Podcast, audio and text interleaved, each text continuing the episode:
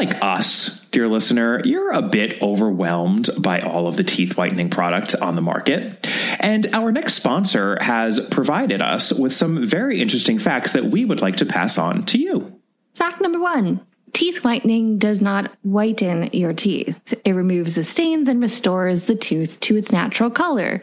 Natural colors vary per person, but for most of us, it's an off white or a slightly yellowish undertone. Fact two teeth whitening does not damage teeth, but it does temporarily dehydrate. When dehydrated, the pores in the enamel are open and exposed. Open pores invite acids and sugars, which, as we all know, lead to tooth decay. Avoid or minimize acidic and sugary substances for at least 24 hours after whitening. Also, avoid staining substances, as the teeth are more susceptible to restaining during this period. Fact number three Tooth sensitivity is the result of tooth dehydration. When the pores of the enamel are open, the teeth become dehydrated, exposing the nerve to the elements. As the tooth rehydrates, the sensitivity will dissipate. To accelerate the rehydration and curb sensitivity, use a post whitening application known as remineralization or desensitizing gel. Fact four caps and veneers cannot be whitened because they do not have pores for the stains to latch to. Prior to having dental work, you should whiten your teeth, restoring them to their natural color, as the dentist will be color matching to your current shade. Fact number five the key to teeth whitening is the delivery device. So long as a whitening product is a peroxide based whitener, it will remove the stains. What differentiates one product from the next is a device that holds the whitening agent to the tooth without interruption.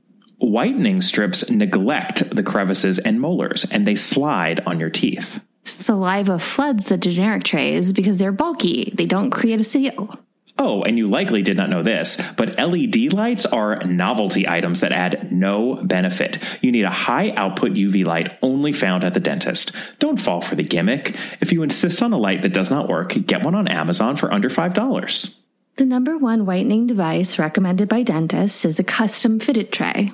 You can have your dentist make your trays for $300 to $600, or you can head on over to smilebrilliant.com and use their lab direct mail in process for a fraction of the price you'd pay at the dentist. Oh, and um, if you grind your teeth at night, by the way, like me, Kemper, you can also purchase Smile Brilliant's custom fitted night guards, once again, for a fraction of the price the dentists charge. Once again, that's www.smilebrilliant.com and use special All About Agatha coupon code Agatha, A G A T H A, you know how it's spelled, for an exclusive All About Agatha discount.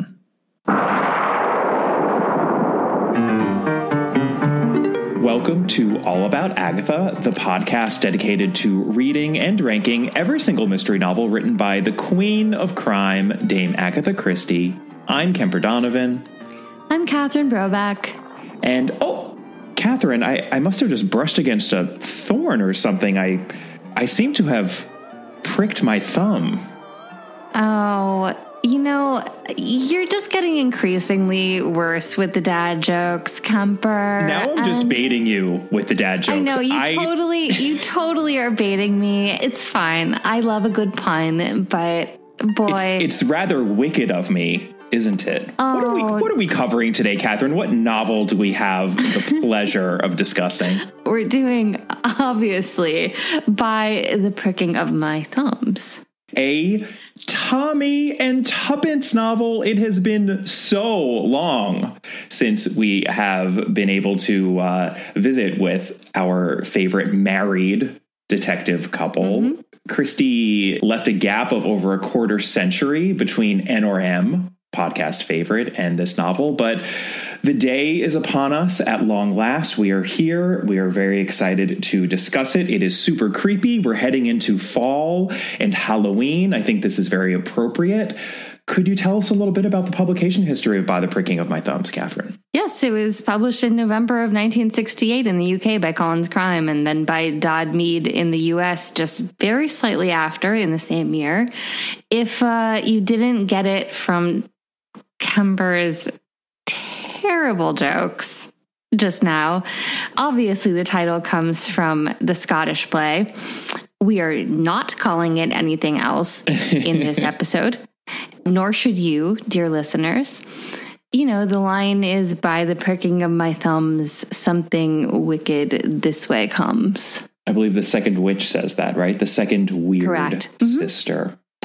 Also, just on the publication history, uh, you'll notice we did not mention any serializations, and I believe that there were no serializations for this novel. And I do know, per Laura Thompson, Christie biographer, that at least the Saturday Evening Post, a US magazine, declined to serialize this, saying, and I quote, not for us, I'm afraid. The plot is certainly ingenious, but the people are all so bloody decrepit apparently the Saturday Evening Post had an English editor who was, I guess, reviewing submissions, or else that was an American using the word bloody in that way, which I find strange, but um, a little harsh, I think, on this book. I think one of the best things about it is the fact that it does feature some aged people, and its setting in the beginning is quite creepy and convincing. But also, just in terms of some publication tidbits, uh, we do know that Agatha Christie herself insisted on writing her own blurb for the first edition of this book because she was very particular about these things and she wanted them done right. And we also know this is per Janet Morgan, the other major Christie biographer, that uh, Christie was quite feisty about some editorial changes that had been made to the manuscript. She did not like the fact that an editor at Collins had tried to change her dialogue and make it more grammatical. And here's what she wrote to Billy Collins because I never miss an opportunity to quote her angry letters to either him or Edmund Cork, her agent. Here's what she said to Billy Perhaps you would make it clear not to change the spelling of the author unless it is actually misspelt. If I prefer phantasy to fantasy, she spells it the first time with a PH and the second time with an F. Both words are in dictionary. I want it left alone. I don't want sentences twisted round to be more grammatical when they are part of someone's spoken conversation. Otherwise, everyone's conversation would sound exactly alike and not like ordinary variable human beings.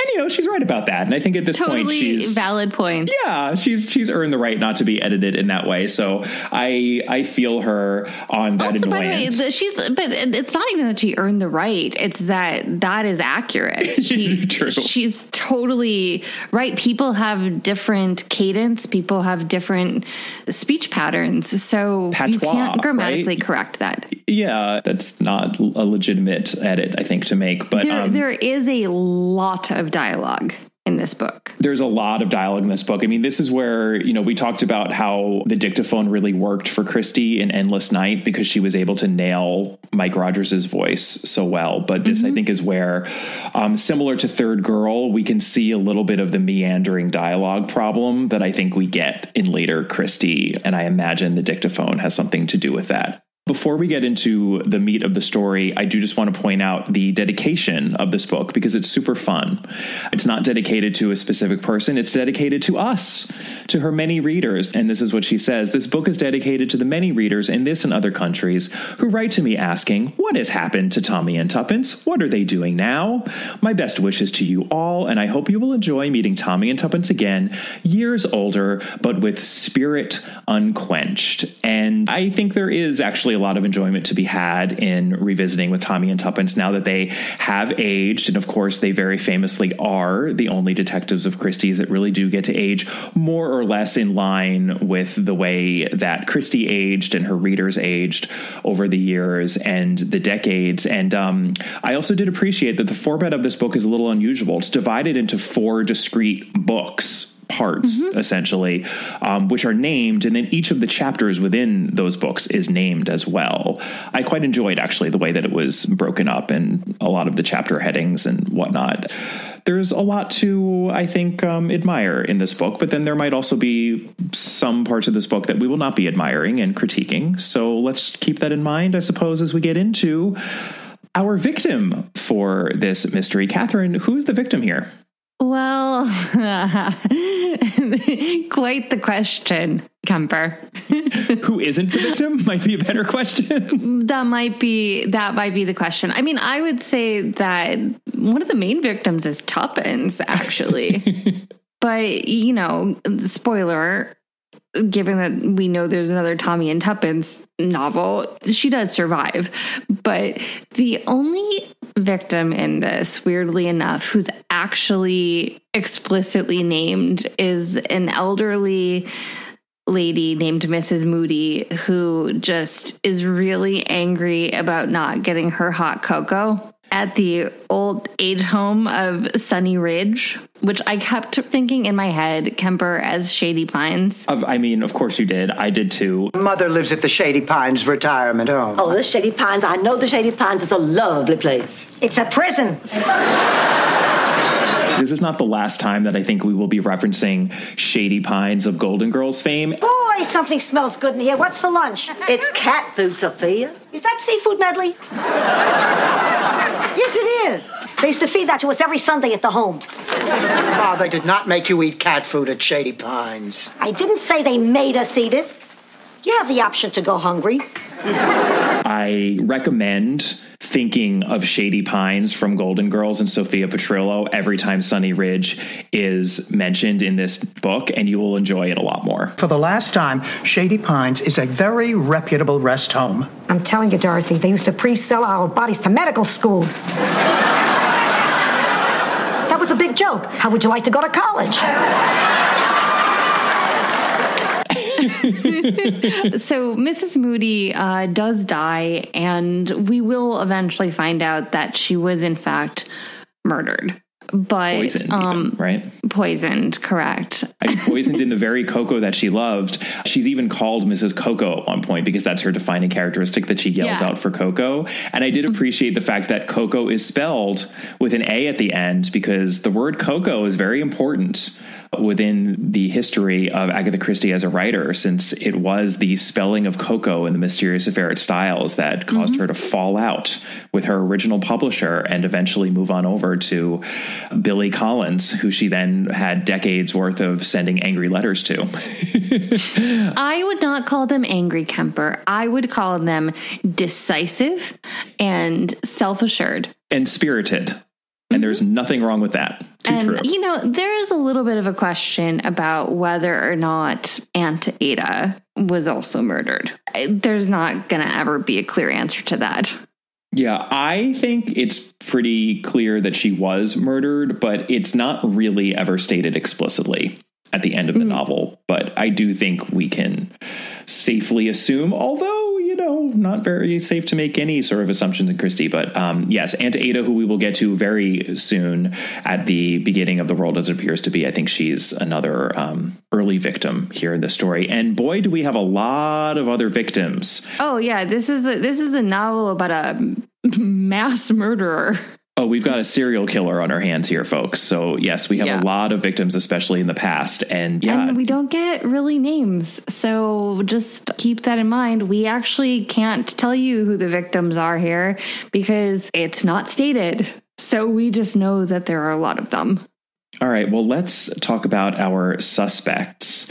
Uh, we have a lot of them. It's not absolutely everyone in the book. We don't quite have a closed circle mystery here because the action takes place at first in an old age home and then in a somewhat remote and rural village. And our suspects, for the most part, actually come from that rural village. Not quite a true Christie closed circle mystery. But first up, we have Miss Bly, whose first name is not Nellie, but everyone calls her Nellie Bly. I guess as a reference to Nellie Bly, the journalist who, you I know, guess so. It's weird though.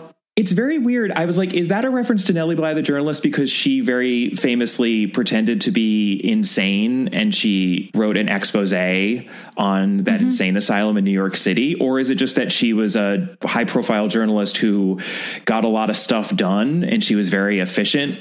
With her time, and uh, she had, you know, an important career, and Miss Bly carries herself that way. It was very unclear to me where that Nellie Bly reference is coming from or what it means. I agree. Okay. Um, I, as long and- as I wasn't missing anything either. If anyone has any light to shed on that, feel free. But Miss Bly, Nellie Bly, she is a young woman who works for the local vicar in Sutton Chancellor, which is the remote village where, you know, I'd say about two thirds of the action of the story takes place. Yeah, and we have Mrs. Boscowan, who is the widow of a prolific and well known painter. Sort of interesting because he's obviously deceased, but the painting is very important to the story. Indeed. And she's a sculptor as well. Mm-hmm. So shades of Henrietta Savernake there for sure mm-hmm. from the Hollow. Then we have Sir Philip Starke, who is a local landowner in Sutton Chancellor. And Mr. Eccles. Ah, yes, one of the creepy Christie lawyers, right? Mm-hmm. Yep. And then we have Mr. and Mrs. Perry, who are renters of the backside of a house that goes by many, many names in this oh, book. I I think there are at least four or five. Yeah, I mean, it is often called the Canal House, Watermead, Lady Mead, etc., etc. But it's the house that Tuppence is looking for, and where a lot of the focus of the story is. And they rent the backside of it. The front side of it is unoccupied, or is it? And Mr. and Mrs. Perry are a somewhat creepy pair. Mrs. Perry looks like a friendly witch, and Mr. Perry is big and hulking. A white witch. A white witch, yes. Uh, and Mr. Perry is big and hulking, and, you know, he's characterized as potentially not being all there. I suppose having some developmental or mental challenges. And because of that, Tuppence is potentially distrustful of him uh, just not exactly sure if she you know knows everything that there is to know about him as you can tell from the stumbling way i'm describing that it's a little problematic the way that he's characterized Yep. but there it is We also have Miss Packard, who basically runs the home for the aged. You hired the angel of death from Shady Pines. and she has, you know, per tuppence, apparently very large teeth, which seems to be her defining character trait. it's like is she the wolf in little red riding hood maybe Possibly so. And um, Tuppence is very suspicious of Miss Packard, we should say. i think if sophia petrillo were a character in the story she too would be very suspicious of miss packard I haven't seen so many goofy smiles since the great dentures swap at Shady Pines. I think so as well. And then finally, we couldn't fail to mention Mrs. Lancaster, who is a resident within, gotta keep on wanting to say Shady Pines. Ma, please, for the hundredth time, Shady Pines was a beautiful retirement village. Sure, sure. And Attica's known for its top notch tennis facilities. who is a resident within Sunny Ridge, and who Tuppence meets at the beginning of the book and has an incredibly creepy tete a tete with. She disappears. She is the focus of a lot of attention, and we will certainly be talking about her a lot more. All right, well, let's move on over into the world as it appears to be. Take it away, Catherine. I want to say up front that it's said basically at the very beginning of this that Tommy and Tuppence are elderly, but if you actually do the math of it, they've been married for 30 years. We find out 30 something years, which would probably actually put them in their mid to late 50s. Yeah, I actually take issue with that. I don't think that they present themselves as elderly because at the beginning they're talking about how they're not elderly yet. Well, I they don't they don't think so, but actually the text in the narration implies that they have become old. And I mean, I suppose that that's fair, but I would say that they're probably in their late 50s, don't you think? Oh, absolutely. Yes, I think late 50s is, exactly right. This is where the timeline just gets confusing because there wasn't enough time between Partners in Crime and N or M for how old mm-hmm. they and their children are. And now Right. there's almost too much time Correct. Yeah. between N or M and by the pricking of my thumbs. But yes, let's just split the difference. I think they're in their 50s and they're at that point where they're not elderly themselves, but they are at the end of middle age, right? Like they are late middle age. I mean, especially for 1968. Being in your 50s in 1968 is very different from being in your 50s in 2021.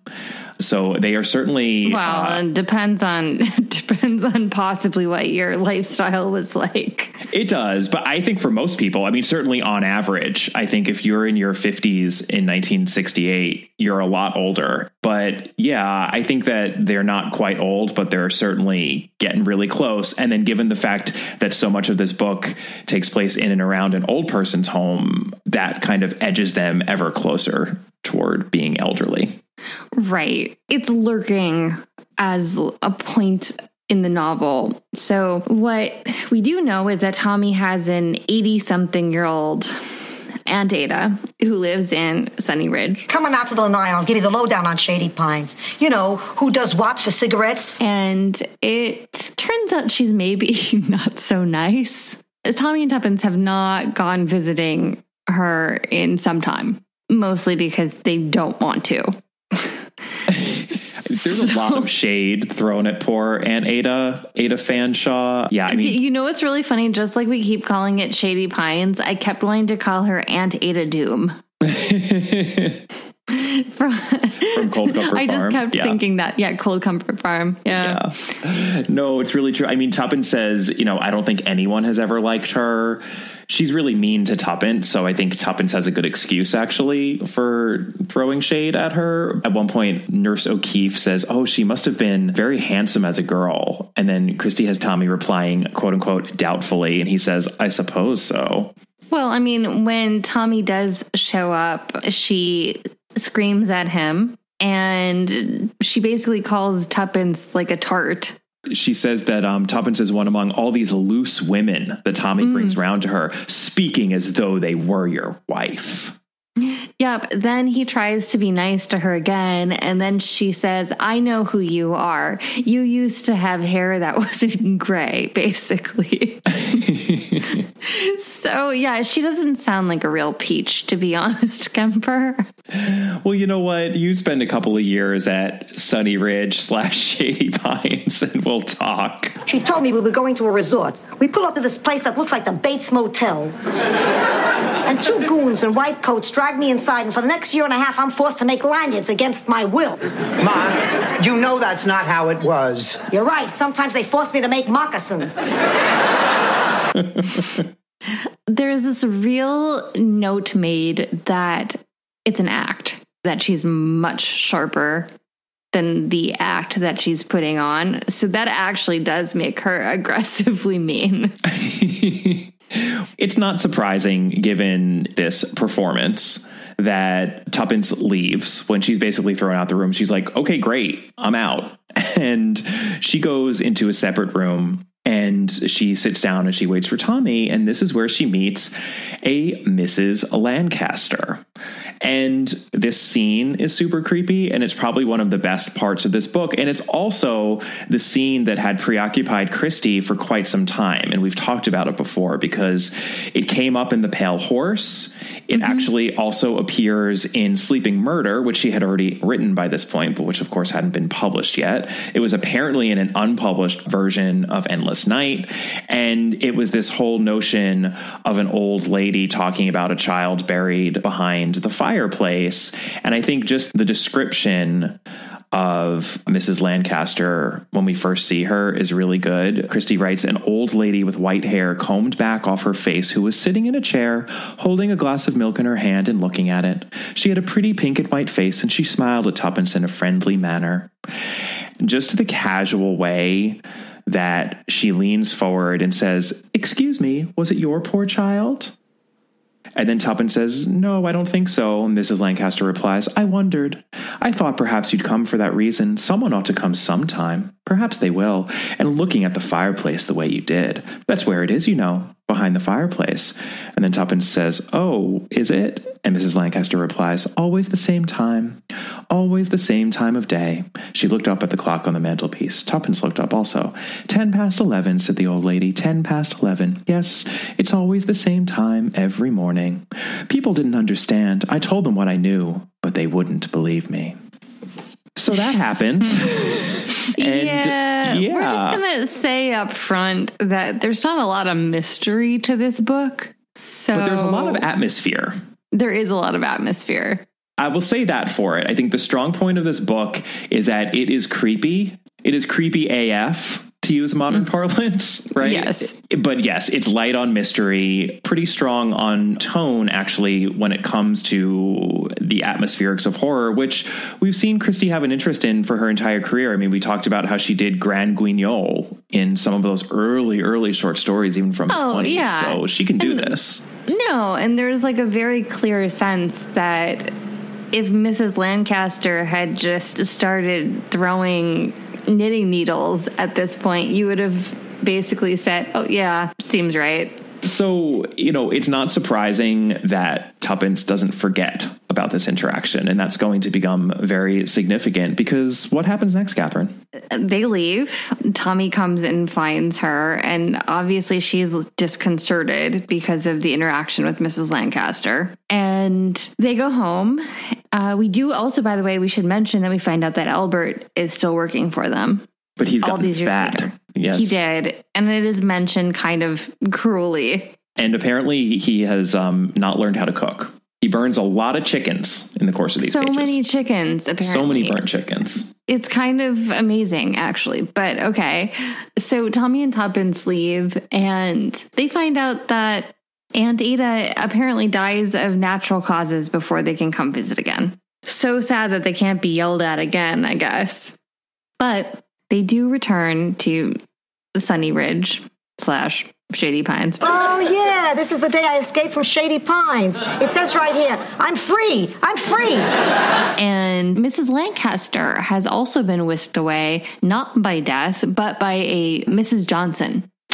And no one has heard from either of them since. And so in the room, Tommy Tuppence decide to take a side table and a desk. They take the side table because it's going to replace an ugly one in their house, apparently. I'm doing a little bit of redecorating. Yep. yeah, they're doing a little bit of redecorating and that they like the desk, which, you know, is a n- nice antique. And then they take a painting, which Tuppence is struck by because, first of all, she did not remember it being in the room before. And it reminds her of something. And she just can't quite remember what it is. It's a house on a river or a canal. And when they start asking about it, they find out that it came from Mrs. Lancaster as a gift.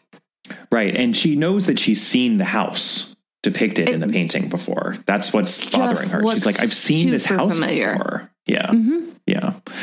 So that's curious. They go back home. Tommy then jets off to an old man spy reunion where basically he and a bunch of other has beens in espionage are going to pretend that they're still important. You know, I'm not going to um, say how I know this, but I do know that this does exist in real life. And Tuppence, oh, this hurts so much because this just shows how little has changed. I mean, this has been a through line in the Tommy and Tuppence series, really from the beginning, especially in Partners in Crime and especially, especially in N or M. Tuppence has always had to fight to be a part of these adventures because Tommy, mm-hmm. of course, gets hired officially. You know, we saw this in Partners in Crime when they were made into fake detectives. They weren't really made into fake detectives. Tommy was made into a fake detective. Tuppence was his fake secretary, which Tommy actually reminds Tuppence of rather mm-hmm. nastily in the pages of this book. yeah, he's not nice about it. And the reality is, it, we've read all of Partners in Crime and we know who does all of the solving.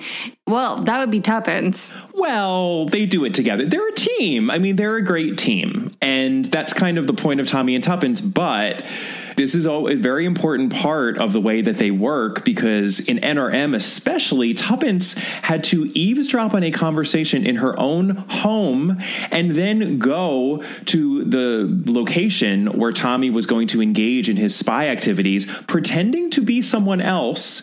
And then Tommy just had to go along with it. And she thereby inserted herself into that specific spy game where she That played, in- of course. you Which know. is funny because it's also mentioned.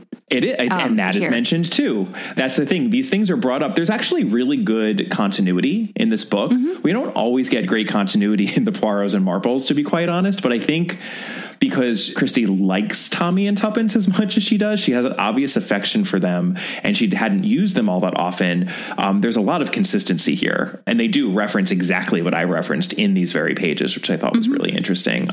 So Tuppence has to do it again, even though you know they've been together now for decades, because she uh, is not invited.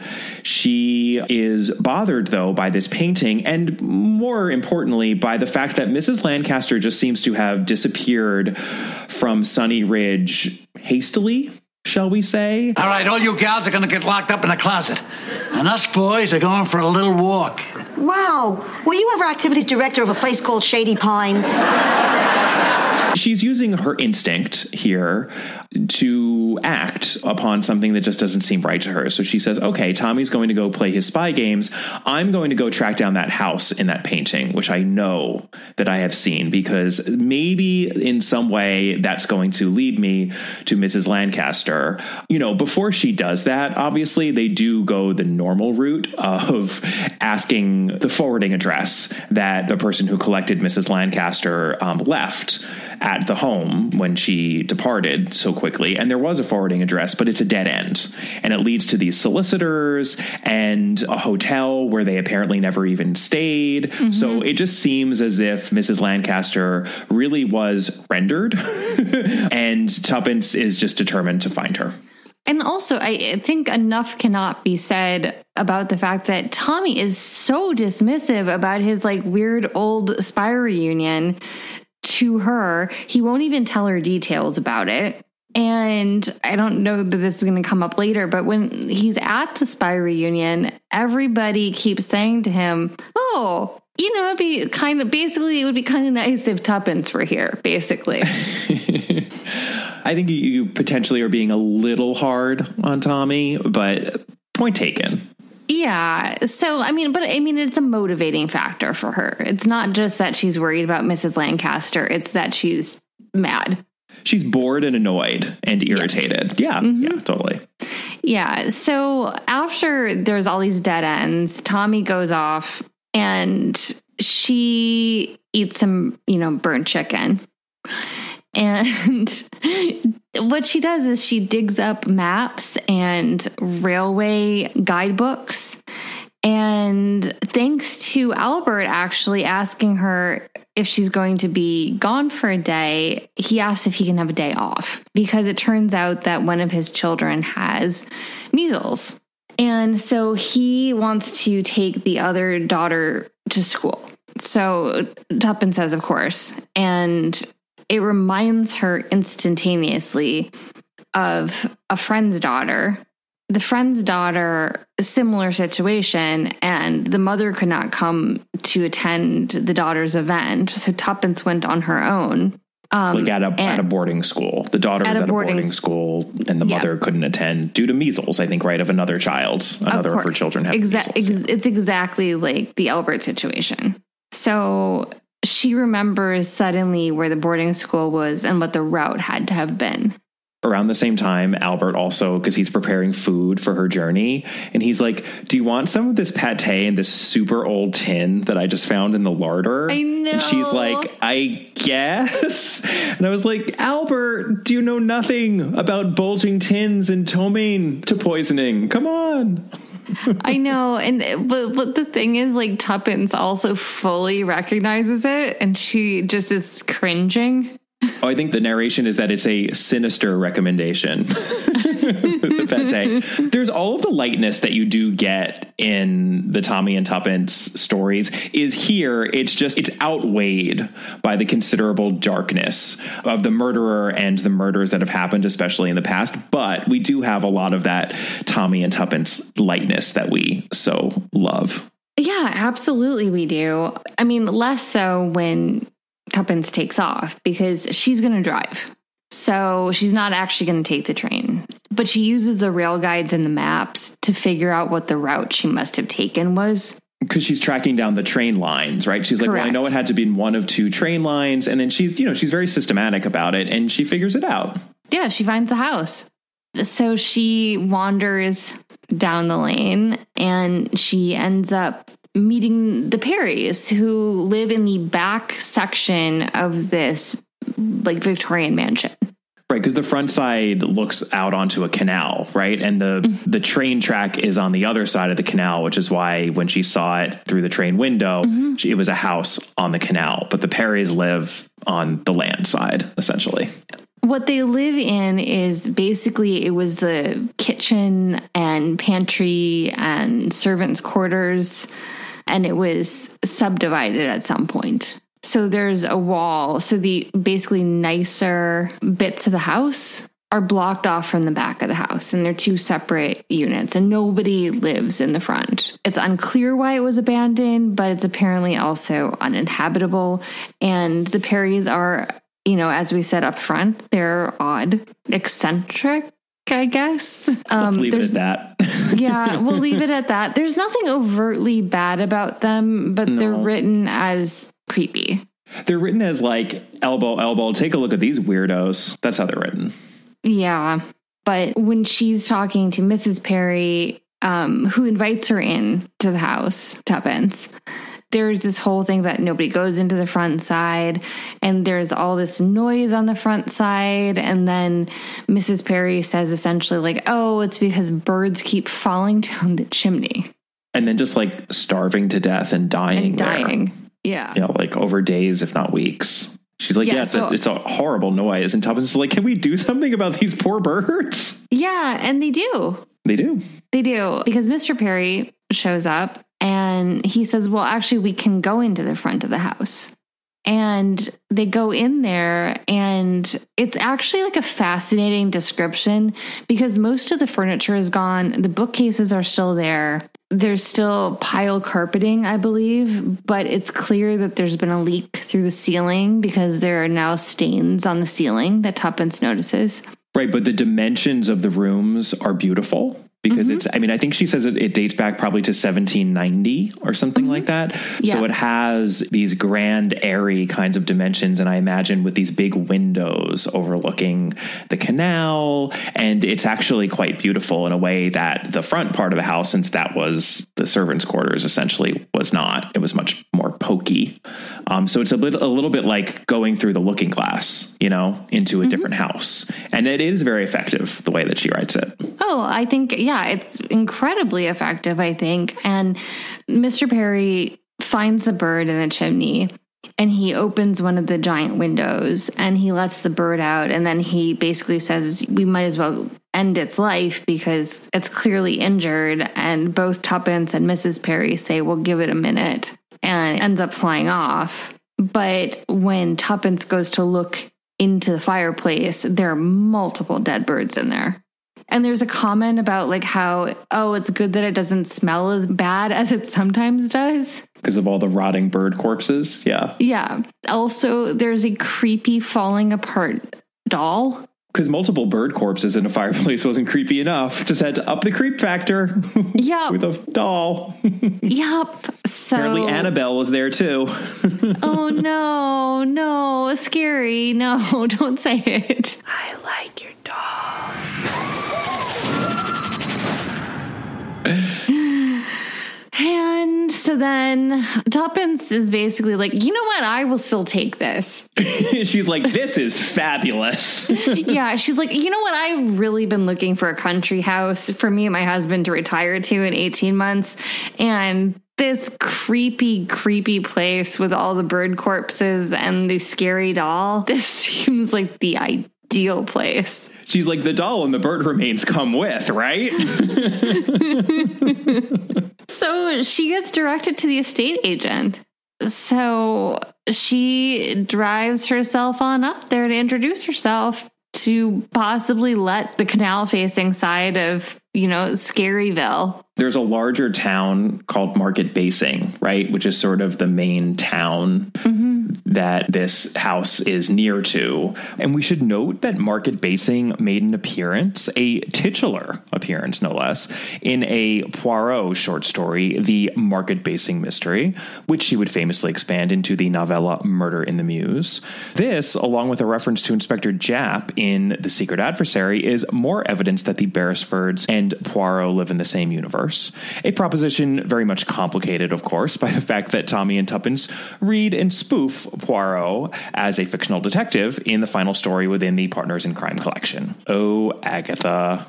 But the house itself was within the village of Sutton Chancellor. So, Right. you know, we both get some scenes in market basing, like when she goes to the estate agent, and she goes to more than one estate agent, and they're all a bit sleazy and also creepy and kind of evasive about this canal house. She finally finds the estate agent that could sell it to her, but they don't want to sell it to her. And it's all very weird. But then she's like, well, maybe I'm reading too much into this. And house agents are kind of sleazy and creepy anyway. So I don't know what's happening here, but this is all very weird. In and around the time that she's pretending to go house hunting, I believe this happens both before and after that sequence in market basing. She also does some snooping in Sutton Chancellor and she goes to the church. I love this, by the way, because this sent me a Googling. And I think you'll appreciate this as well, Catherine, because when she looks at the church, she immediately says, Oh, this church is early perp and deck.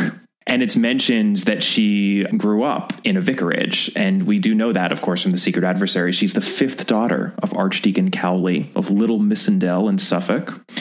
And I really had to look that up because I, I was like, well, that is an architectural term I do not know because this is English ecclesiastical architecture, early perp and deck. And the perp stands for perpendicular and the deck for decorated. And from what I could gather, it's a style that is sort of just about creating visual effect through decoration, but then also a predominance of vertical lines. So that's where you have your perp and your deck. and she doesn't like it, by the way. She's not Well, a fan. it's mentioned um, very later. I think it's one of the chapter headings, maybe that here is the church, here is the steeple. Well, and she and the vicar of the church talk about how ugly it is too, and how it was ruined by the Victorians, which is something that Christie loves to talk about. How Victorians ruined architecture. We don't really think he actually is ever named. He's just referred to throughout as the vicar. so that's what we're going to do as well. Uh, you know, I'm sure he does have a name, but he does not seem to be important enough to have one for this story, uh, which is also why he's never really a suspect. And this is the first time you're hearing about him. But the vicar seems very nice and kindly. He is actually in search of a grave of a child because of a random call that he received asking if he could locate this grave of a girl named Lily Waters. We don't actually learn that for quite some time. that is the name of the girl who he is looking for. And Tuppence volunteers to help. She also meets at this time Miss Bligh, who is very efficient in and around the parish, and she assists the vicar. She seems to be his right hand woman in all things. And they direct her, since she seems to have a lot to do and has to find a place to stay, to a local B&B with a Mrs. Copley, who has some lodgings that she lets from time to time. And Mrs. Copley is actually also a fun character in this book, and I think she adds to the lightness. I love the way that Christie describes her. Mrs. Copley herself seemed to Tuppence like a character straight out of the pages of Dickens. She was very small and very round, so that she came rolling towards you, rather like a rubber ball. She had bright twinkling eyes, blonde hair rolled up in sausage curls on her head, and an air of tremendous vigor. And boy, does she not stop talking. There is a lot of dialogue with Mrs. Copley. And this is very much intentional. I mean, Tuppence has an internal monologue going where she's like, What am I doing? Tommy was right. This is madness. I have no idea what this woman is even talking about. She's gossiping about people from 30 years ago. I don't even know what's happening.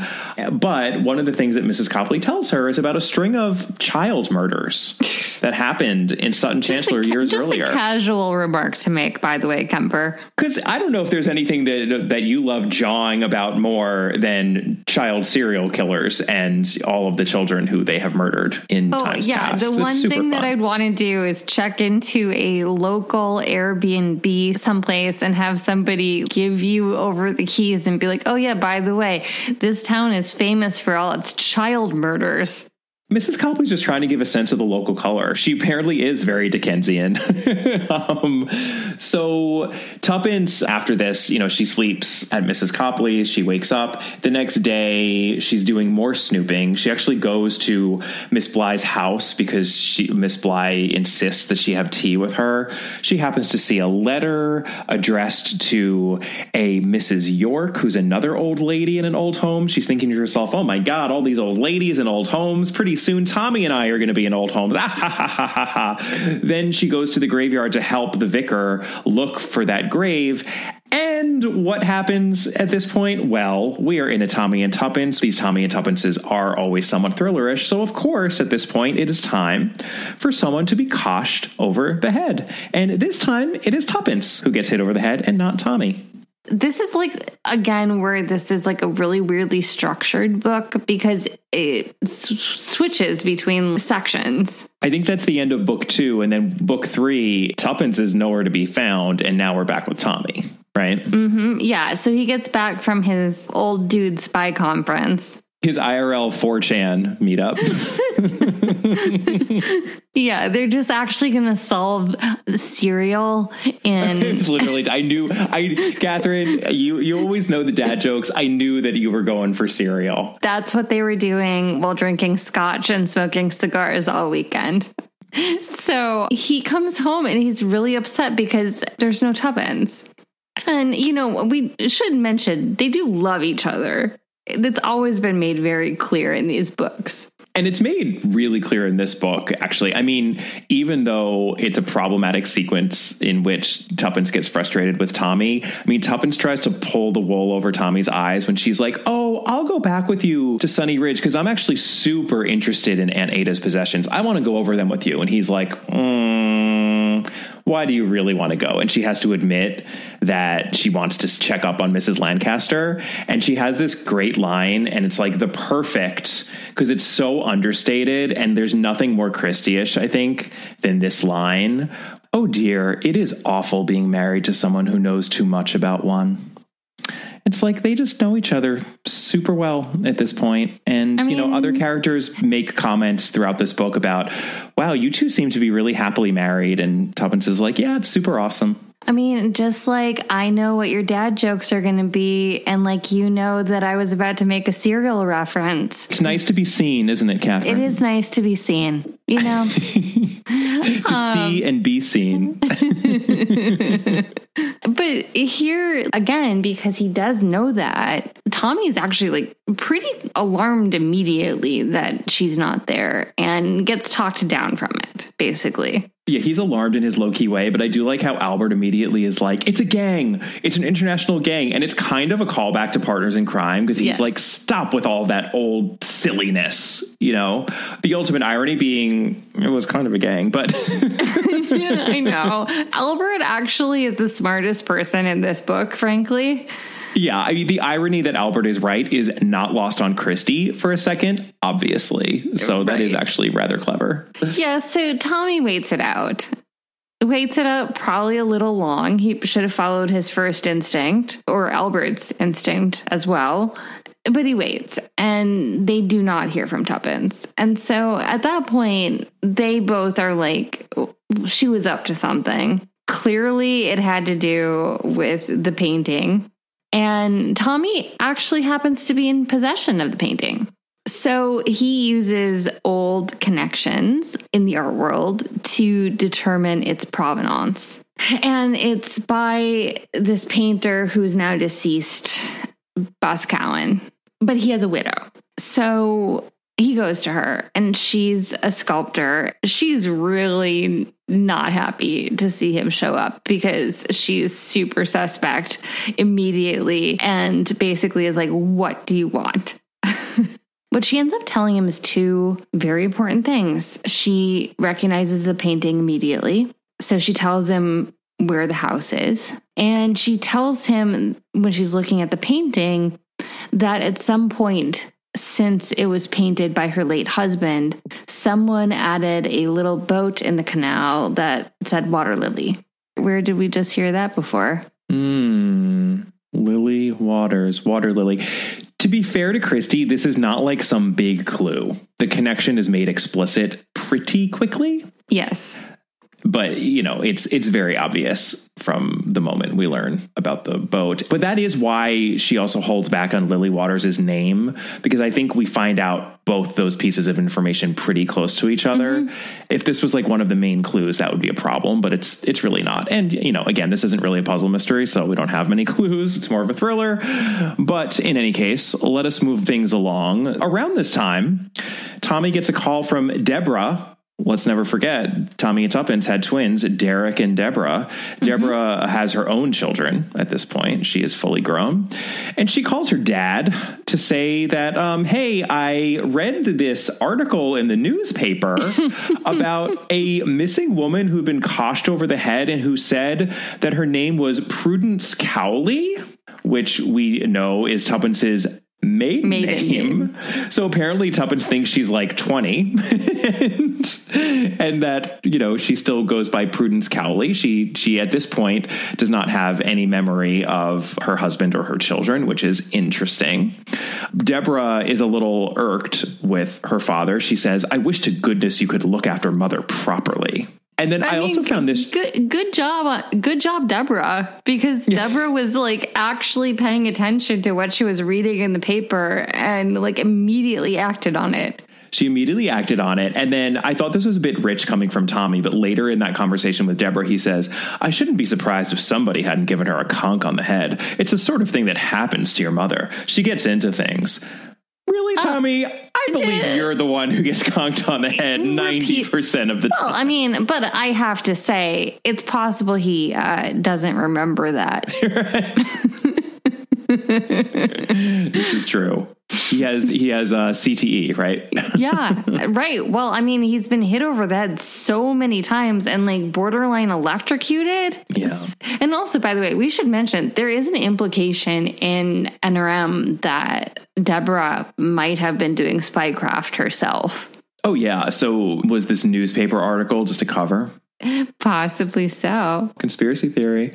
Tommy then is able to find Tuppence quite quickly in the hospital. And, you know, it's actually really funny, but the scene in which he's talking about how he's going to collect Tuppence after she's been found at Market Basing Hospital kind of reminded me of Archie having to collect Agatha at the Harrogate Hydro. I don't think that that was intentional, but this is what Tommy says. She's come nicely to herself again, knows who she is or was and where she is, and they've sworn to keep her there waiting for me until I arrive to take charge of her again.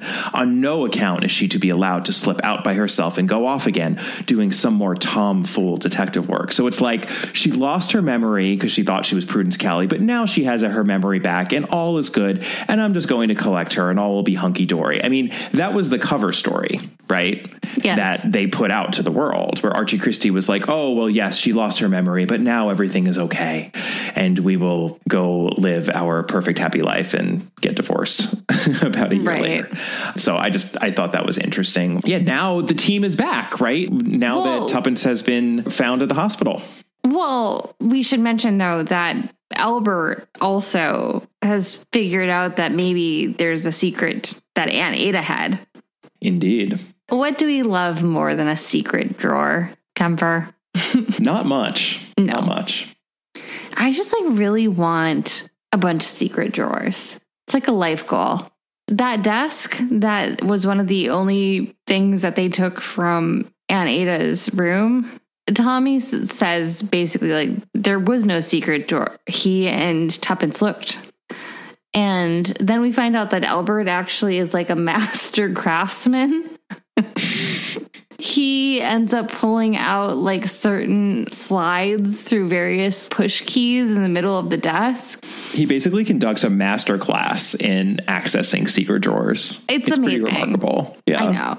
And they find some recipes. A which- recipe for boiled ham, which is something we have definitely seen in Christie stories before. why you would hide that in a secret drawer, I'm not sure. it's just something that happens in the Christie verse. We just have to accept these things, Catherine. But they also find a rolled up note, which, uh, rather than being a recipe for boiled ham, is basically about, oh, yeah, all these people are being murdered. Indeed. And that specifically Mrs. Moody, right? Elizabeth Moody Right. thinks she has recognized here a well known criminal. There may be a poisoner at work among us. I myself prefer to keep an open mind, but I shall remain watchful. I propose to write down here any facts that come to my knowledge. The whole thing may be a mare's nest. Either my solicitor or my nephew Thomas Beresford is asked to make full investigation. Here's the thing this comes at page 212 of 277 in my edition. Yep. So it feels a little beside the point when we get this. I have to say, we'll talk a little bit about the Agatha Christie's Marple adaptation of this novel. Yes, you heard that right. There's a Marple adaptation of this novel. This is one of the things that they corrected. Uh, we find out about this letter very early on, and the letter is what motivates Tuppence to actually go a hunting. It's just bizarre if this letter is going to exist at all within the story that it should appear this late. I thought that was an odd choice. It's going to get odder. Tuppence has recovered her memory, and so Tommy comes to fetch her from hospital, and she actually reveals that that doll, the creepy doll from the house, she took that, she wrapped it in paper, which is also really interesting because I don't know how the Perrys wouldn't have noticed that she took the doll, but you know, here we go. And even weirder, Tommy picks it up and the doll falls further apart. Quote unquote, like basically like gravel falls out of it, except Tommy immediately realizes that it's filled with diamonds. We've got uncut diamonds here. One of the last times we saw uncut diamonds was in Hercule Poirot's Christmas, actually, but they do pop up from time to time in a Christie story. We've got hidden jewels here. Is this sounding thrillerish? Again, let's reiterate more than 200 pages into this. We have a hidden message in a desk and a creepy doll filled with uncut gems. And one of our detective investigators coshed over the head, but now seemingly totally fine. It just took her out of commission for a convenient period of time. so Tommy and Tuppence are now together, and they are, of course, determined to figure out what is happening here. They attend this little gathering at the vicarage, which essentially has all of the relevant suspects in and around Sutton Chancellor. This is where we actually meet Sir Philip Starke, who is the local town benefactor. Um, And I would Miss- um, like to note here that we listed him as a suspect up front. And when we just said that over 200 pages into this novel, we get the mystery note, the uncut gems, and one of the suspects. one of our main suspects, and he really is presented as a legitimate suspect. Yes, and this is on page 231 of 277 in my edition. So, yes, the structuring of this mystery story is a little cockeyed. Let's just put it that way, especially for Christie. She's usually much more precise, I think, about these things. It's a little imbalanced, but we meet Sir Philip Starke. Miss Bligh, who helps out the vicar, is actually his assistant. You know, again, she wears many hats in the village of Sutton Chancellor. She is pretty clearly super, super in love with him. An assistant slash secretary being devoted to her boss in a Christie novel? Never. Mrs. Boscowan, the widow of the painter and sculptor in her own right, she is attending as well. And she corners Tuppence and asks if she's not sure whether something is very wrong with this town. And I, you know, we all kind of scream at the page, yes, we're we're pretty sure there's something wrong with this town. Tuppence then pulls a runner, which is an interesting choice given that she's already been coshed over the head once in this story. But she decides to go back to the canal house because she's convinced that the Perrys had something to do with all this and she just wants to confront them. So, eh, you know, the Perrys have been our major suspects from earliest on and up until this point. So, as we get into our clues and bridge on over into the world as it actually is, perhaps it really was Amos Perry, Endor, his friendly witch of a wife, the White Witch. We don't really know. But even though this is not a proper puzzle mystery, and I defy anyone to not only solve this, but know completely what's going on as they're reading it, we do have some clues. I am going to take the first clue. Okay. which is a good one, I think. Um, and this happens early on when Tommy and Tuppence are talking about Aunt Ada and how hard she is to like. And this is what Tuppence says.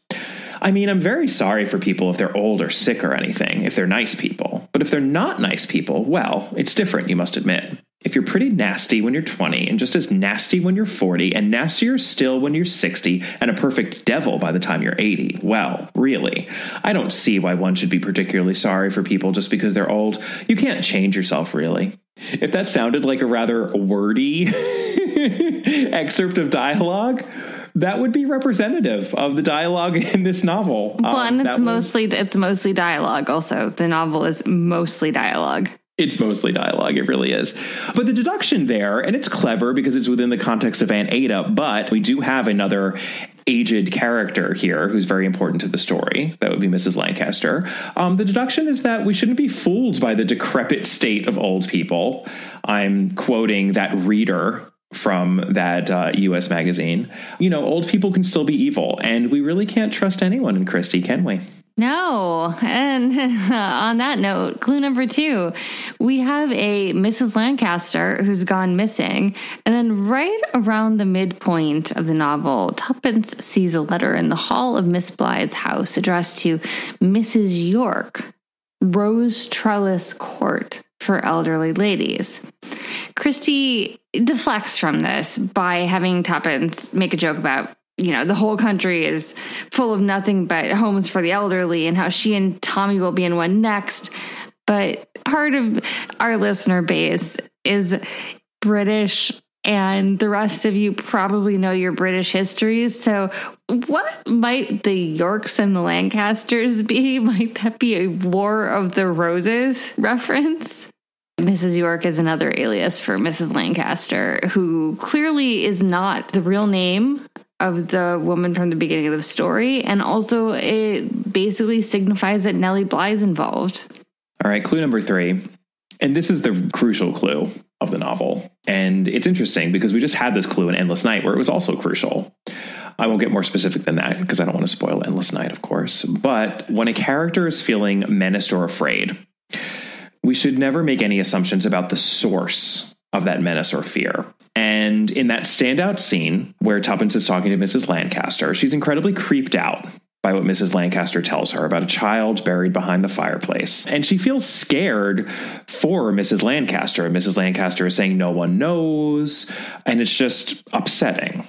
But if we're being astute readers, our deduction is that we shouldn't just stop there. You should always take things a step further in Christie and never make the obvious assumption, because the obvious assumption here is oh, okay, it seems like Mrs. Lancaster is in danger. Let's instead, oh, yes, flip and reverse that assumption. Perhaps the reason Tuppence is feeling scared is that the menace is coming from Mrs. Lancaster. Perhaps instead of commiserating with Tuppence or confiding in her, Mrs. Lancaster in that scene is actually warning Tuppence.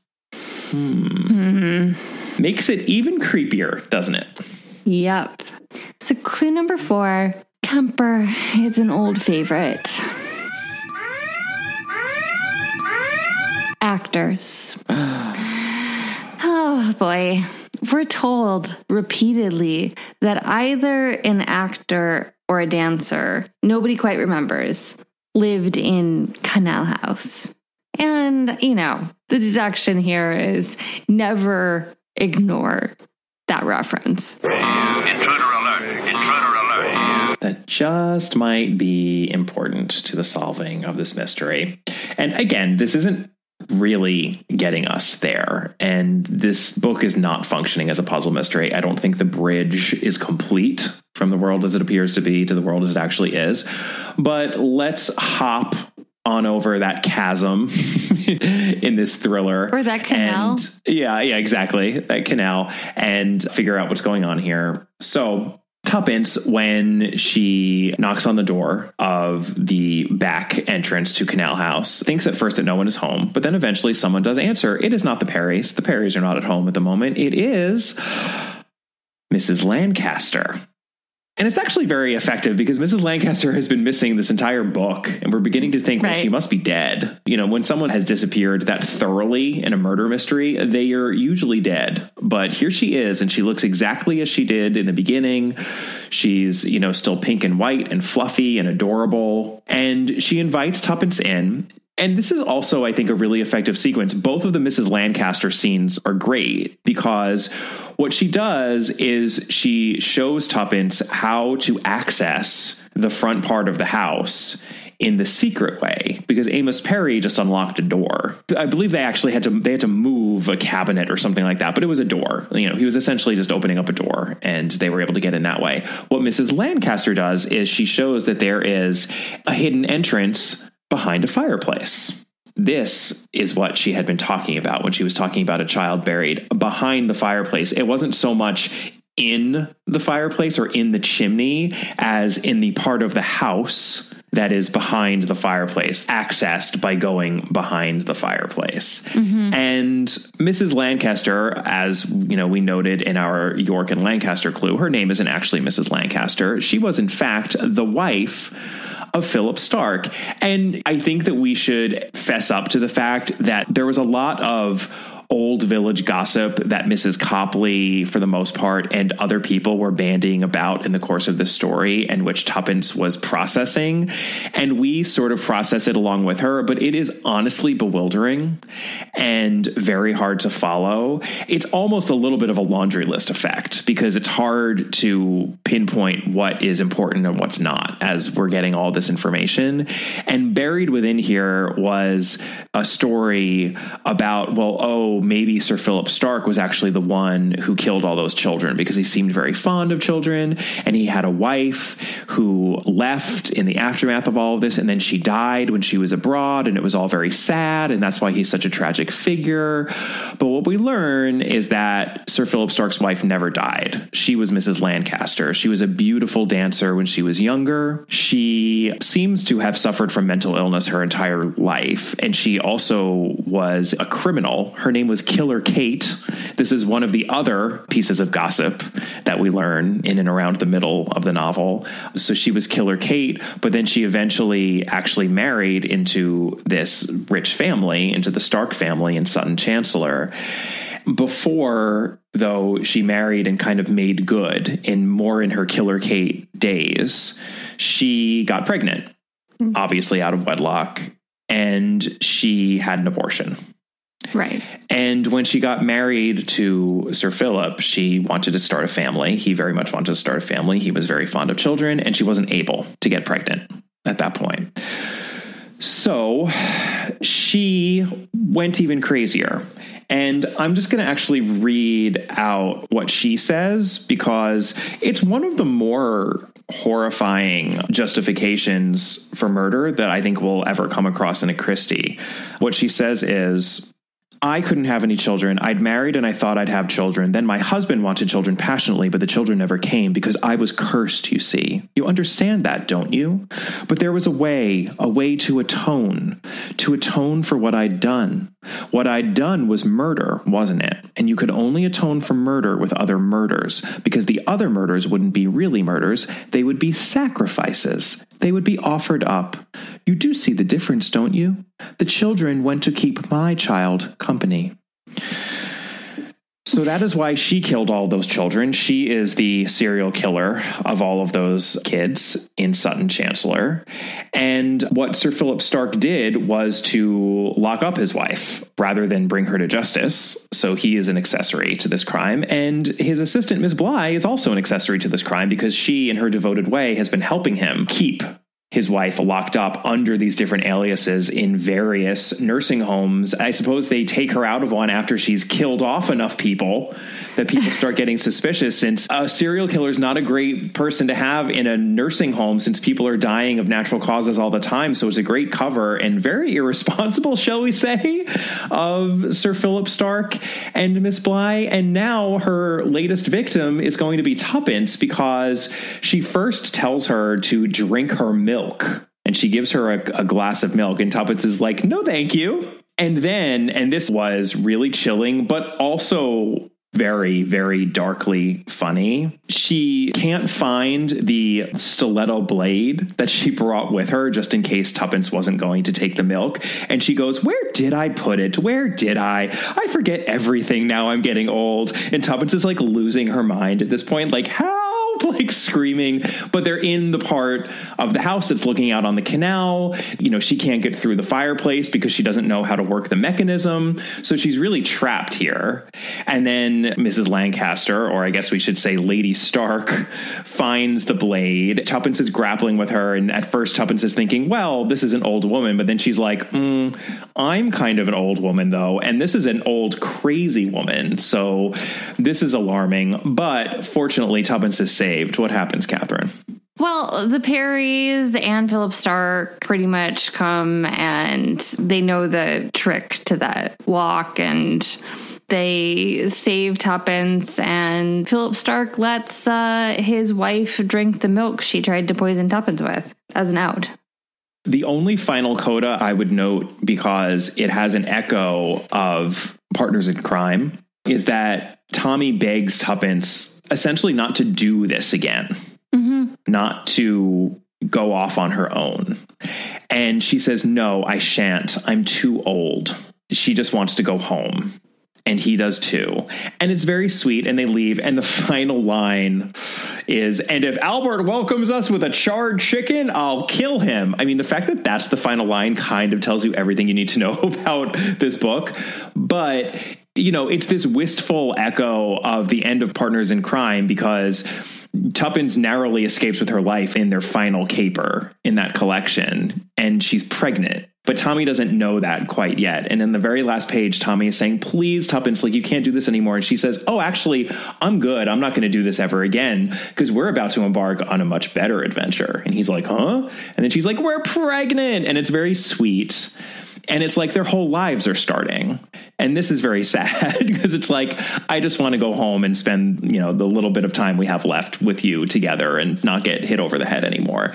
And it, it is still sweet, but just a little melancholy. And that is the end of the novel. This episode is brought to you by Best Fiends. You know, Catherine, it dawned on me recently that we've been giving way too much airtime to Howie the Lizard when he's just one among many delightfully devilish fiends on offer for anyone who wants to play the game. Are you insulting my love, Kemper? I would never insult you or your love, Catherine, but your love, or in my case, my mere esteem, need not be a zero sum game. We should have room in our hearts, Catherine, for characters like Terry the tarantula, who wears a top hat and is renowned for his sweet tooth, or Buggles the dragonfly, who apparently has a hard time telling the truth. Don't we all, Buggles? And my personal favorite, Miguel the octopus, a quote, cerebral cephalopod, end quote, with a penchant for creating comic books. Are you and Miguel starting something, Kemper? If by something you mean a beautiful friendship built on problem solving and ridding the world of slugs, then yes, we just might be. So engage your brain with fun puzzles and collect tons of cute characters. Trust me, with over 100 million downloads, this five star rated mobile puzzle game is a must play. Download Best Fiends free on the Apple App Store or Google Play. That's Friends Without the R. Best Fiends.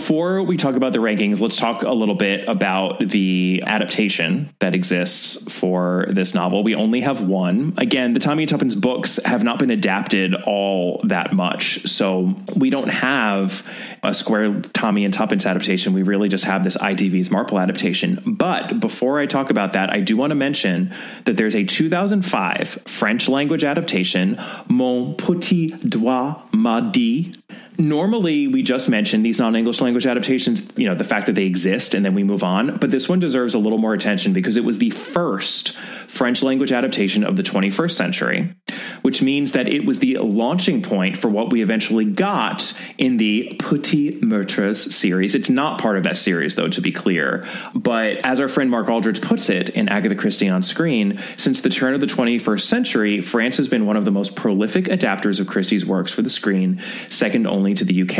And I think we have this adaptation to thank for a lot of that. The film stars Catherine Frot and Andre Dussolier as Prudence and Colonel Bélisaire Beresford. And you probably know Dussolier as the narrator in Amelie. People who are French will know him in, a lot more than that. But yeah, it's a very much Les Petits Meurtres adaptation. It's very much in that vein. It uses the text as a jumping off point. It goes a bit farcical, but never at the expense of production value or coherence. So I just wanted to point out that that adaptation exists. And then we get a year later in 2006 the ITV's Marple adaptation of By the Pricking of My Thumbs. This was in the second season slash series when Geraldine McEwen was playing Miss Marple. Interestingly, you know, the reason why Agatha Christie's Marple exists is that the media company Chorion bought shares in Agatha Christie Limited back in 1998. And they're the ones who got behind Agatha Christie's Marple and really put that series into motion. And what Chorion wanted to do right out of the gate in 1999 was actually a Tommy and Tuppence adaptation. It was The Secret Adversary. And they had a script written. They moved all the action up to the eve of the Second World War. They were going to roll right into N or M right after that. I mean, it's ironic because that's exactly what they did 16 years later, not Chorion specifically, but we did get our Cold War, not Second World War, but Cold War adaptation of The Secret Adversary and, and N or M. Not that it worked all that well, which we've talked about before, but Chorion seemed to have been very interested in bringing Tommy and Tuppence to the screen. So I think that's probably why we shouldn't be too surprised that this episode is the very first within the Marple series that is not based on a Marple text. So, by the pricking of my thumbs was the first time that they went outside the Marple canon, and then they would go on to do that in every season, sort of peppering episodes based on Marple text with those not based on Marple text. And, you know, they'd have very mixed results with that. I remember not minding the Marpleized version of Ordeal by Innocence, for example, mm-hmm. whereas we kind of tore apart the Marpleized version of Endless Night in our last episode. Right. So, in this version, Tommy and Tuppence are played by Anthony Anderson and Greta Scacchi. They get top billing here, and they're actually really big names. I mean, those are very high profile actors and they do well in this adaptation. The performances are almost never the problem in these episodes. The problem is usually the writing and the direction. And I would say that that's kind of the case here as well. Tuppence is an alcoholic. Um, she feels weird thwarted. yeah, taking nips from a hip flask throughout this whole thing. She feels her life was thwarted by having kids, which is quite honestly such a simplification of what we have in the text, where it has nothing to do with the fact that she had kids. It has more to do with the systemic nature of sexism. like right, that's abs- what Christie wrote, no, right? Absolutely. Like 60 years ago. yeah, that's totally, totally what it is. She still manages to find her way in. So it's not exactly like she's thwarted to begin with. The annoying thing is that they have to bring Miss Marple into the action. So Miss Marple ends up doing a lot of the active detecting and having a lot of the ideas that carry them from step to step as they're detecting. So she really has to share the limelight, Tuppence, with Miss Marple, and it, it takes away from her a little bit, I think. But that's fine. Mm, it's interesting. Is that, it fine? No, it's not great. I mean, th- this is why I think it's very awkward to make these non Marple novels into Marple novels. There's often just not room for her, and I don't think there's room here. And what they do is they really, really sideline Tommy. I mean, he is sidelined in the first half of the book, and they do that in the adaptation, but he barely even comes back, and he's very much a caricature, uh, even more so than he is in the text in this adaptation. I did find it interesting that June Whitfield plays Mrs. Lancaster, and she's fantastic in both of her scenes. it's ironic, though, because June Whitfield very famously voiced Miss Marple in all of the BBC radio adaptations of the Miss Marple novel. So for a lot of people, June Whitfield is their Miss Marple, and I think it's funny that she appeared in a Marple episode, not as Miss Marple. R.I.P. By the way, she died a couple of years ago. And, you know, they add some subplots. There's this American soldier named Chris. And honestly, hearing Miss Marple have to say the name Chris was like really embarrassing as I was watching it. I was like, oh, Miss Marple, no. I mentioned the fact that Tuppence finds the note from Aunt Ada much earlier, and I think that motivates her a lot better than in the book. I also like the fact that Charles Dance is in it. He plays the vicar who actually does have a name. I believe his name is Septimus Harding.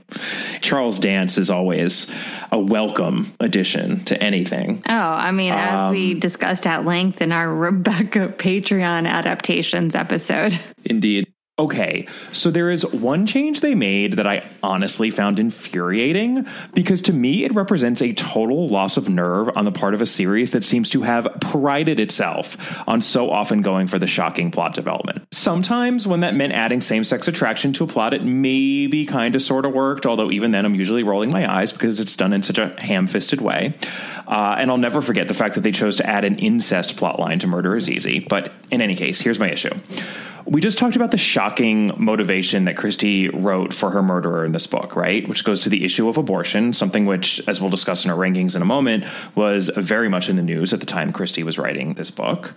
So Christie chose to give Mrs. Lancaster this warped sense of religion, whereby she became convinced that she had to murder children to atone for her own abortion. Doesn't this sound like exactly the sort of thing that would get added to an Agatha Christie's Marple denouement? And yet, shockingly, infuriatingly, they excised this motivation from their adaptation of this novel. If a woman is battling psychological problems, then pregnancy and especially the loss of a child can be the crisis that pushes her over the edge. I believe this must have happened to your wife. Here, Mrs. Lancaster miscarried, and so she killed all those children as a means of revenge, a sort of protest of how unfairly she was treated. Why should my baby die and the common child live? Some things are simple when you look at them right. This is so much less shocking and twisted, and it just irritates me to no end because it's like the one time that they had a motivation in keeping with how lurid this series clearly preferred to be, they had the gall to change it. Urgh. It, this is this one is fine. I mean, I really do tend to prefer the Julia McKenzie episodes. It just doesn't overall work very well, and just has me asking why at the end of it. Yeah. I don't like taking agency away from Tuppence. Don't touch that dial. We'll be back in a moment with the rest of our episode. We just wanted to take a moment to ask you, our dear listeners, for a favor. If you haven't already done so, we would very much appreciate it if you take a moment to, you know, give us a rating or a review wherever you're listening to this podcast. It really helps the podcast out because ratings and reviews make it much easier for other Christie fans such as yourselves to find our podcast. And the more ratings and reviews we get, the more people we can reach. It should take you a matter of seconds, and lucky you, we're going to provide you with those seconds right now. So go to it.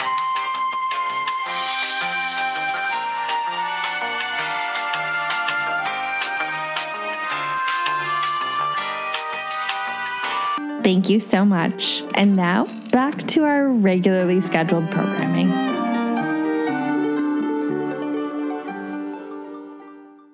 Let's talk about the ranking for By the Pricking of My Thumbs. I, of course, would like to quote our friend John Curran. I can't believe I haven't mentioned him yet until this late in the episode. Uh, here's what he had to say about the book. Coming directly after the shocking and inventive Endless Night, By the Pricking of My Thumbs suffers inevitably by comparison. But although for the most part the book is a series of reminiscences with little solid fact, the opening chapters are certainly intriguing, conveying something of the old Christie magic, and the denouement is unsettling.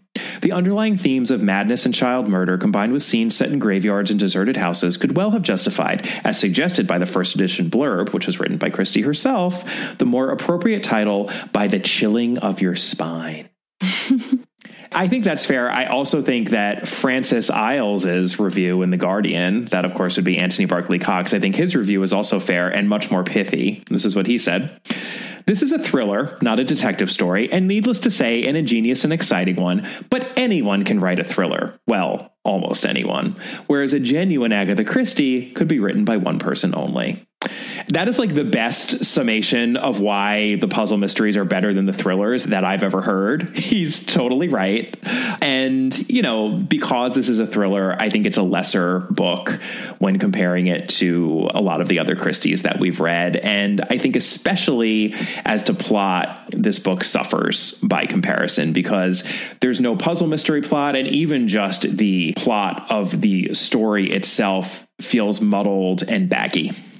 It's not just that it's baggy, it's that it just doesn't make a lot of sense how anybody's actually taking action in it. You know, that's when Yeah. we were joking about that sort of section that's about 200 plus pages in where everything happens in two seconds.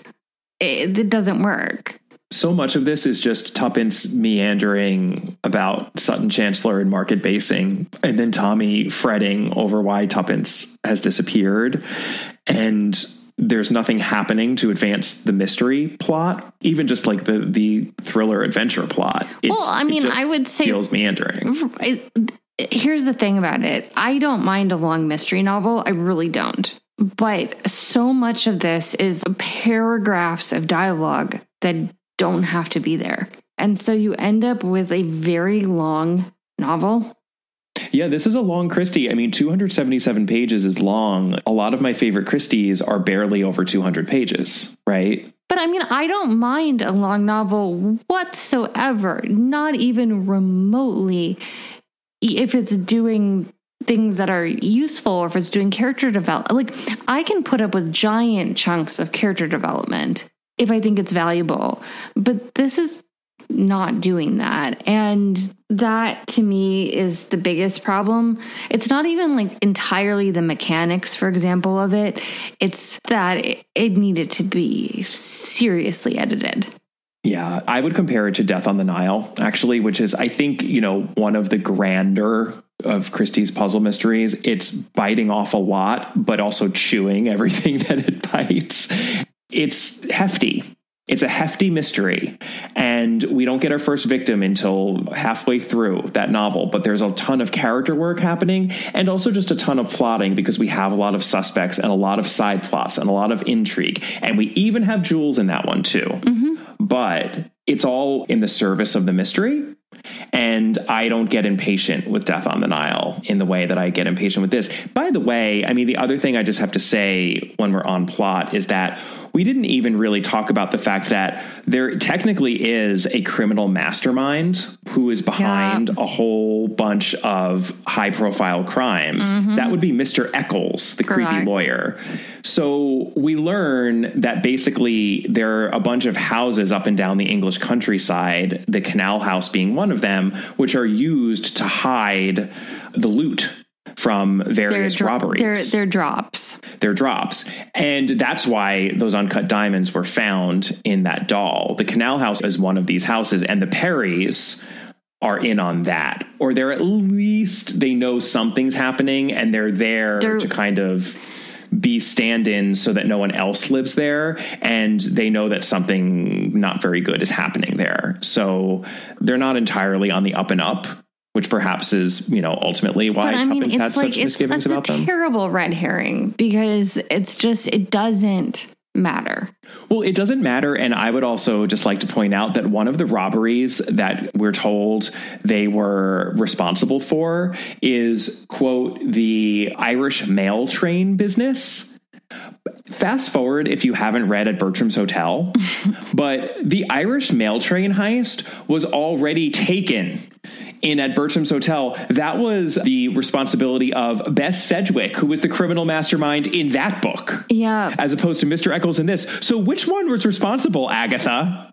Was it Bess Sedgwick or Mr. Eccles? know. Or is Mr. Eccles over Bess Sedgwick? Like I just my mind starts exploding here. I'm just like, what? I know. And it's just, it's that kind of thing where you have a thriller plot that should not be there. Right. The thriller plot does not need to be there. We did not need uncut diamonds in a creepy old doll. We didn't need the creepy house agent subplot either. This book needed 50 pages shaved off. Like, please just dispense with the thriller subplot and then just make it a creepy mystery about a and you could still have the killing it- old woman. Well, you could still have the Perrys. You know, okay, I'm going to go back to this actually. That I think that we have Murder is Easy ranked too low. Spoiler alert if you have not read Murder is Easy, but do we see a certain similarity to what's going on here? I would say that Murder is Easy is a much better version of the plot of like the sort of a nice old lady in the village who turns out to have had some traumatic love experience early in her life who has gone completely mad as a result. There's also a witch misdirect in that, right? Yeah, I mean, the one thing that I think by the pricking of my thumbs has going for it is that it's an incredibly creepy idea and also a convincing one that a serial killer would be able to hide in plain sight in an old person's home. Hello, I'm Detective Paris, Dade County PD. Does uh, Sophia Petrillo reside here? because people are dying all the time. Mrs. Petrillo, where were you on the night of September 4th, 1985? Did you see Awakenings? Throw a ball at me. How the hell should I know? I don't even remember what color underwear I'm wearing. Ma, the beginning of September. That's when Shady Pines burned down and you came here to live with us. Oh, yeah. I'm not wearing underpants.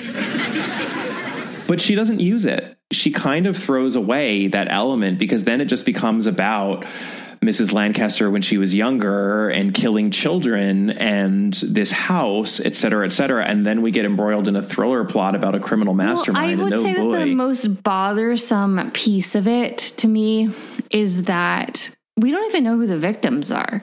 the children. Or whoever she was killing in the homes for the aged. Uh, Mrs. Petrillo, were you acquainted with the late Maria Hartgrove? She died. Good riddance.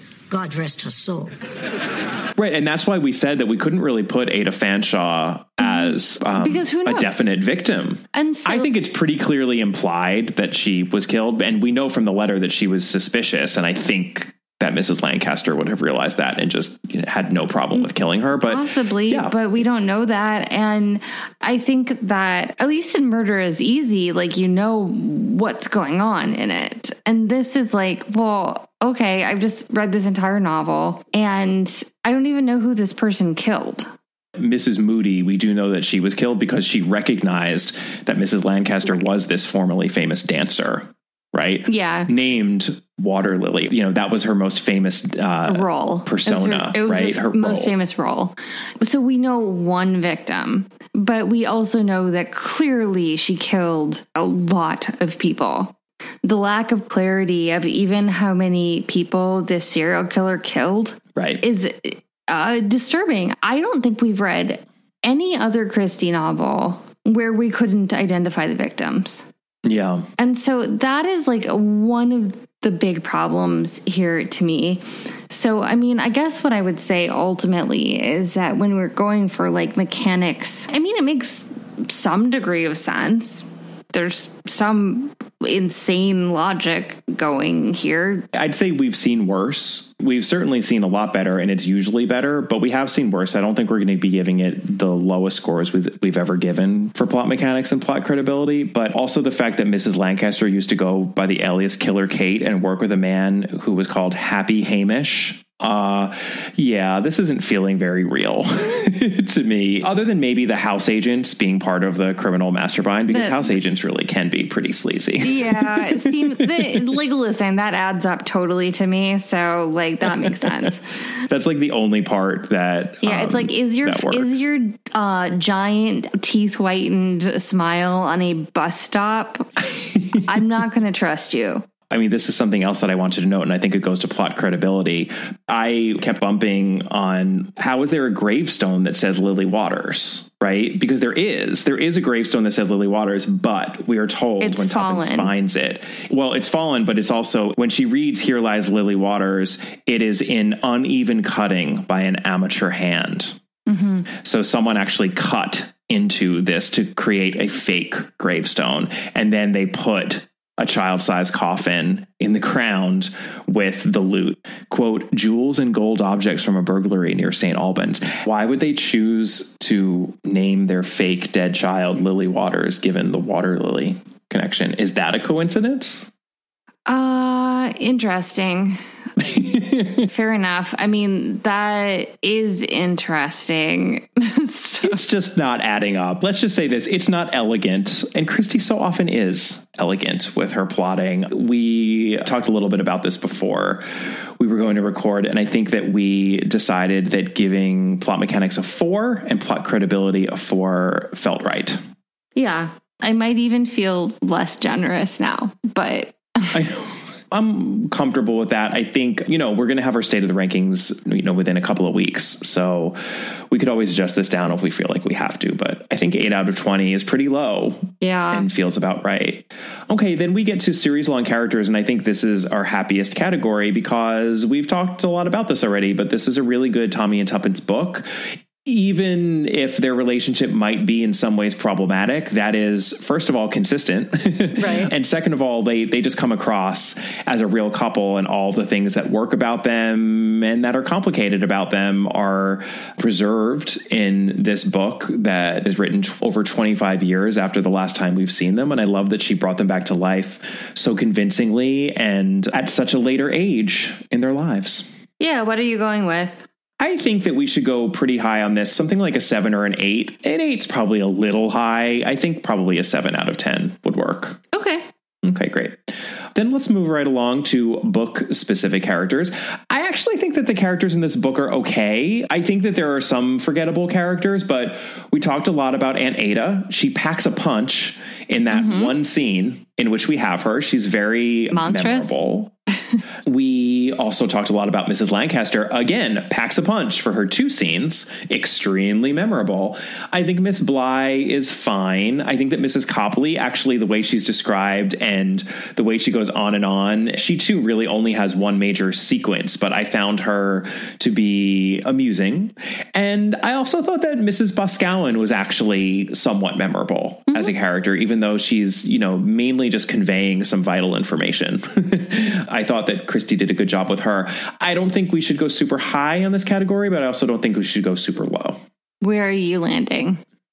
I think a five is, you know, neither super high nor super low, right in the middle, right smack in the middle. Yeah, that seems totally valid. And yeah, I think all of those that you mentioned, it's too bad that they're not featured more in the book. Right. Yeah. And then otherwise, I think it's just a lot of meanderings and mutterings of Tuppence and other characters. I mean, I suppose the Perrys are also okay. I think their depiction is just a little problematic.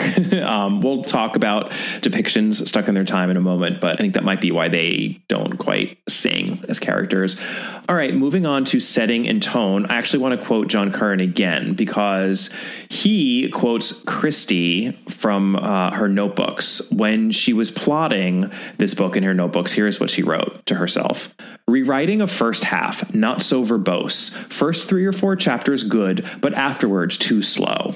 I wish she had taken her own advice here. You know, she gave herself the note, but I don't think she quite dug in on the note because this is a verbose book and I think it is too slow. And it's interesting that she was aware of that. Like many late career Christies, this book is just filled with memories. It's even preoccupied with the very notion of memory, right?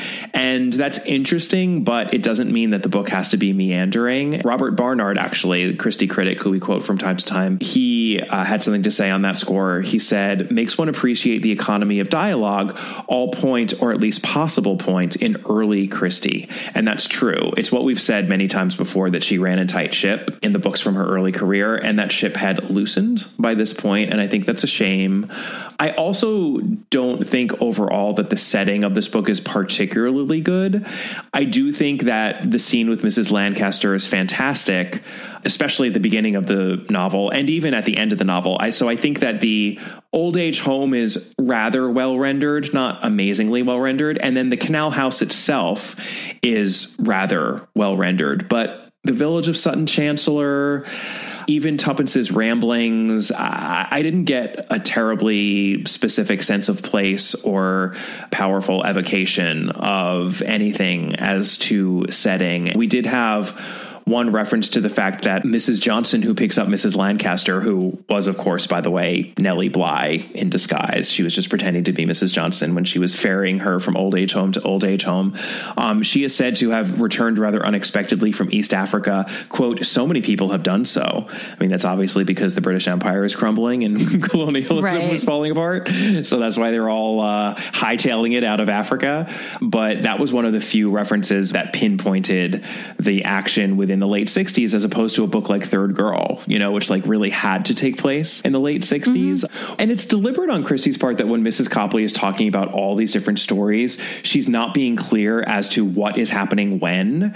And Tuppence even says, you know, that's what people do in the country. They don't say, oh, this happened in 1936 and this happened in 1952. They say, this happened, you know, the year that we had that big storm or after this big political event in our village, et cetera, et cetera. So there's a lot of confusion as to all these stories. And, and again, you could say that this is a version of the laundry list obfuscation, right? Where she's just giving us a lot of information and burying what's important and what's not. So we have to separate the wheat from the chaff, so to speak. But I found it tedious. How did you feel about setting and tone?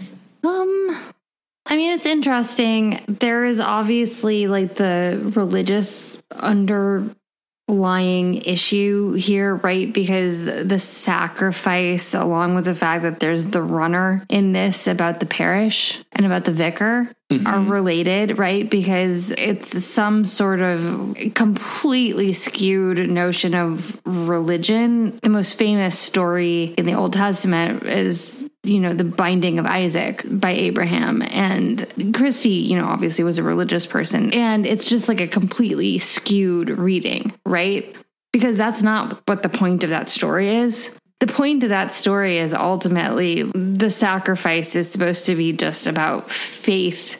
And then the faith means that the sacrifice doesn't have to happen. And this woman is just killing child after child after other woman after other woman in some attempt to, I don't know, get something back. And it's just this incredibly, incredibly skewed, evil misinterpretation of religion, I think. And I think it's actually like kind of cleverly written in that regard because otherwise the stuff in the cemetery and with the vicar doesn't make a lot of sense, but it does within that context.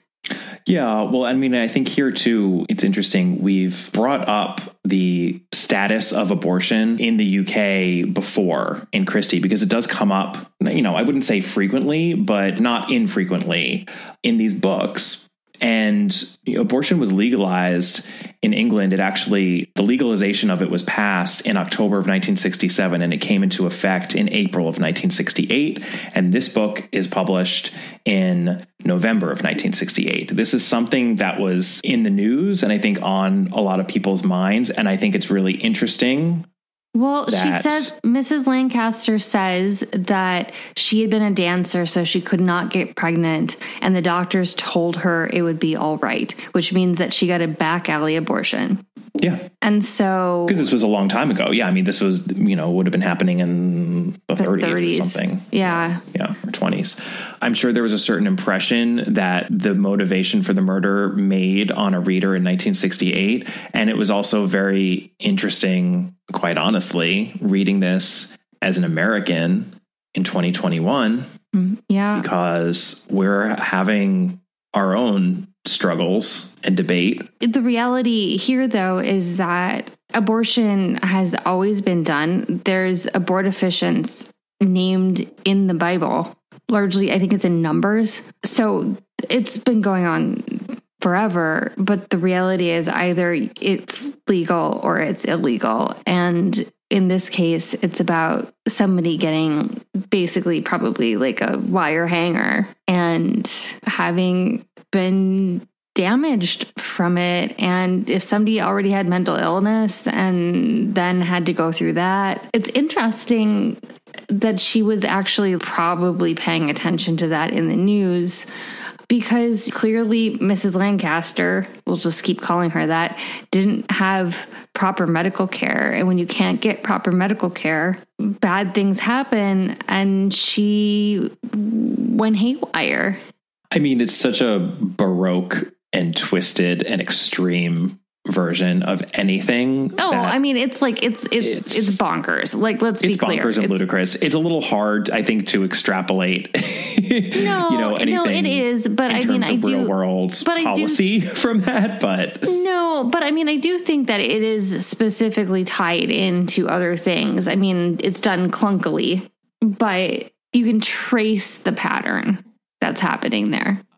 I think that's a really interesting read. I mean, I think certainly the healthcare system has failed Mrs. Lancaster mm-hmm. in a lot of different ways, right? She clearly has not been adequately cared for in terms of her mental illness, in terms of her aging, and in terms of early on a really, really harmful abortion procedure that she had before abortion was legal and there was any standardization of all of that. So I, you know, I, it's a pretty coherent read and cohesive read of everything that happens in the book, even though it is ludicrous. Thank um, I think that's really interesting. But dare I say, you know, we make a habit on this podcast of giving Christie as much credit as possible.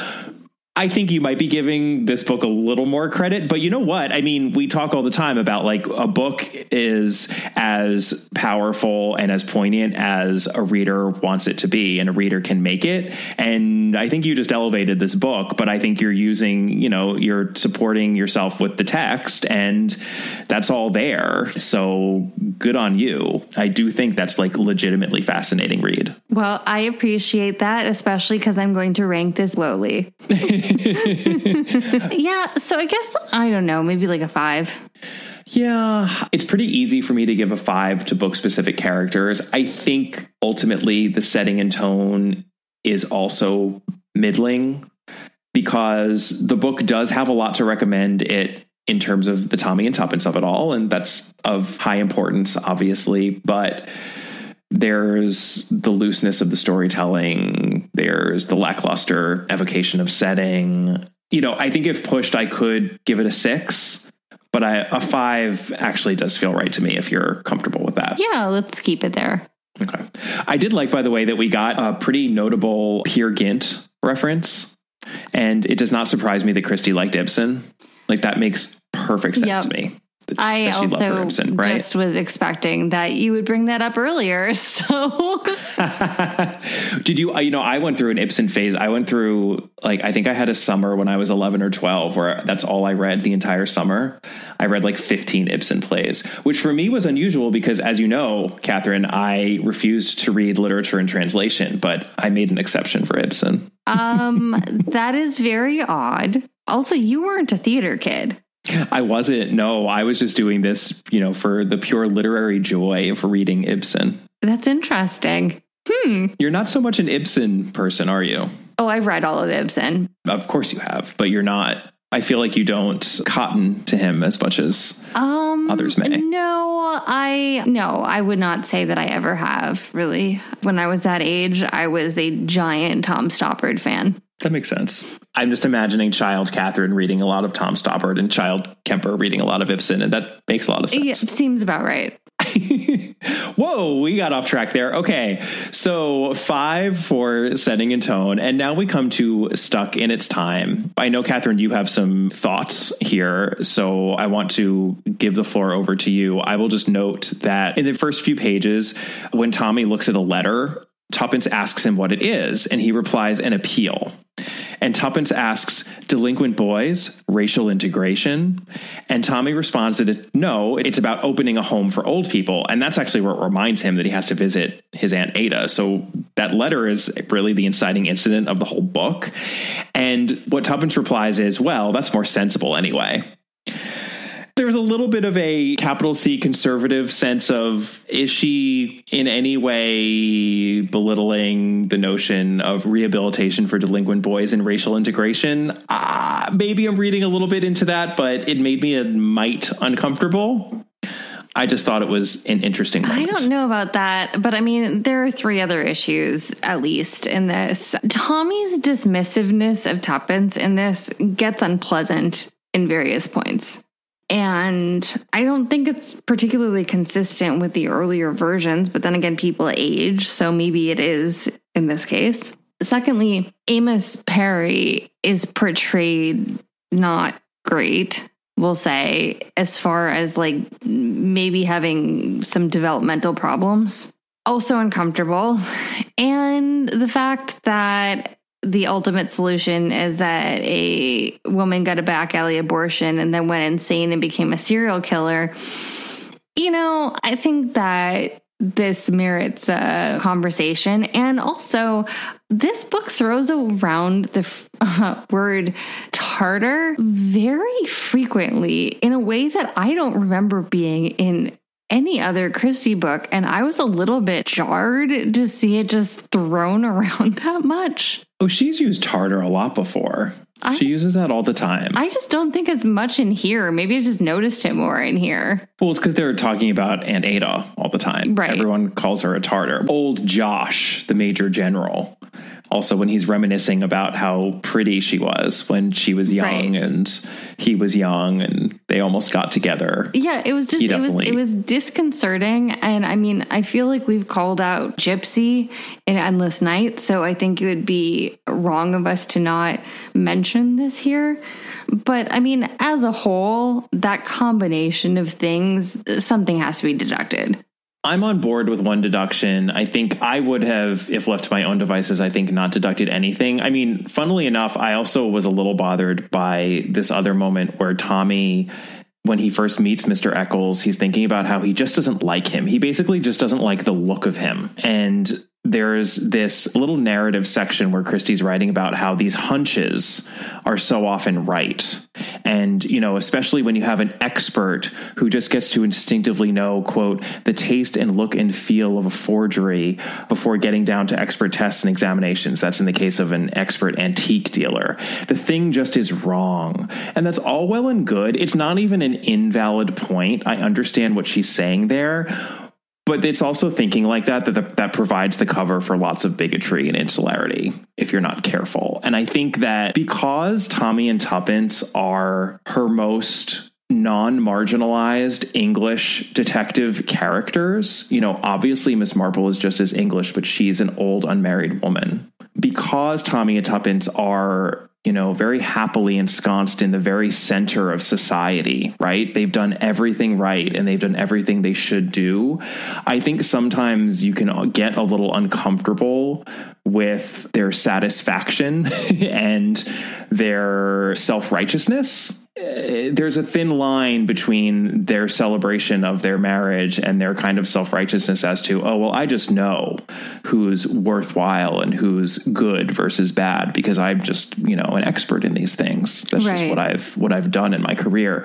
And um, you know, it's just something to make note of in the Tommy Tuppence books. And I think that um, a lot of what you're pointing out too is just a certain level of discomfort. And it's not the usual depiction stuck in their time, which is like, oh my God, she used this awful word or she made this awful observation that we would never do now. It's actually a lot more insidious. Mm-hmm. in the in Correct. this Tommy yep. and Tuppence novel. And I think in the Tommy and Tuppences in general it is, which is interesting.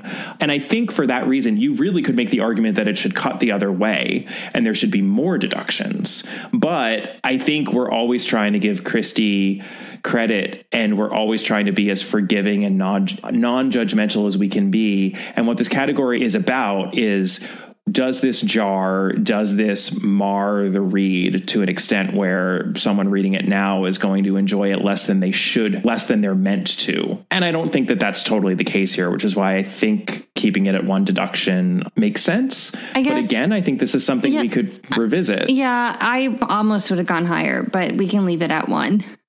All right, so we've got one deduction then for by the pricking of my thumbs. We are now at the end of our episode when we tally up our score. So for by the pricking of my thumbs, we have 4 plus 4 plus 7 plus 5 plus 5 minus 1 for a grand total of 24 points. Putting by the pricking of my thumbs in a tie with a couple of interesting titles. Catherine, are you ready? Okay.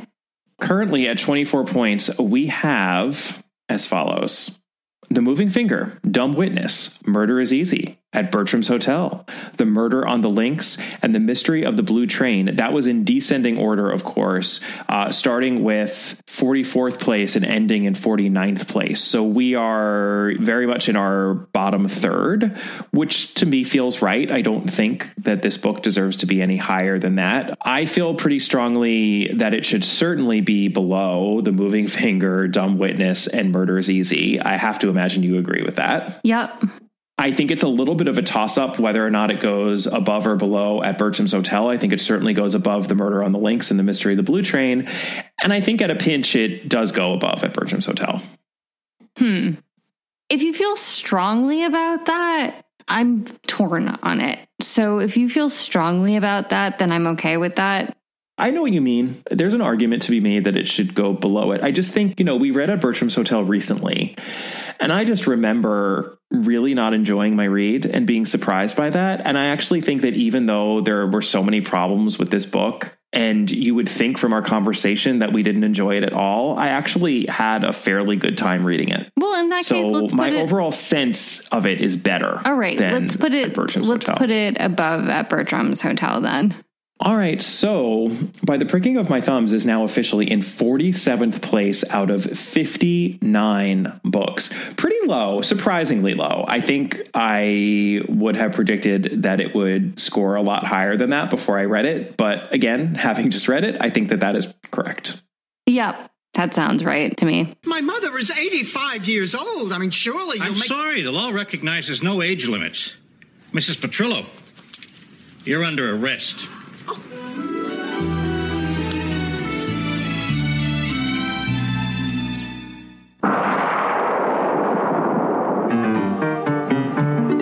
Right, well, that is by the pricking of my thumbs. So, for our next episode, we have something really exciting. We are doing another interview. It is actually someone we have interviewed before.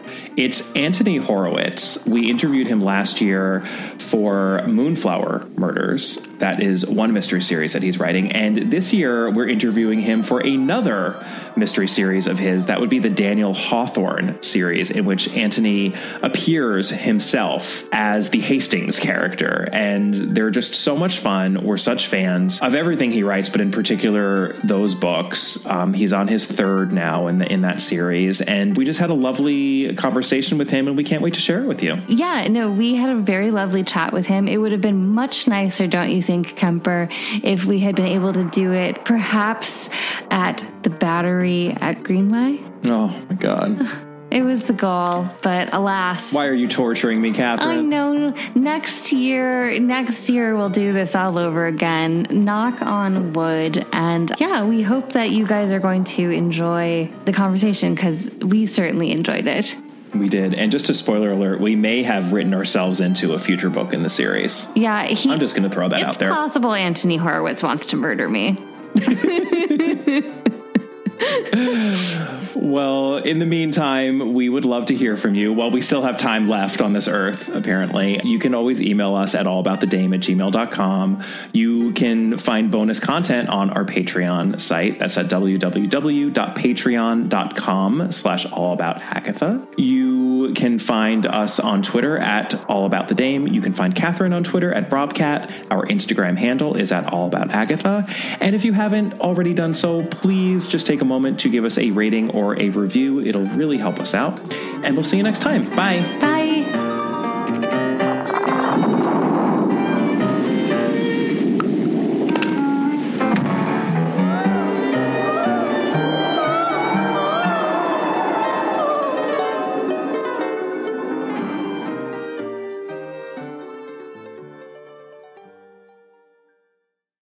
Whatever you think she did, she's guilty. I saw her.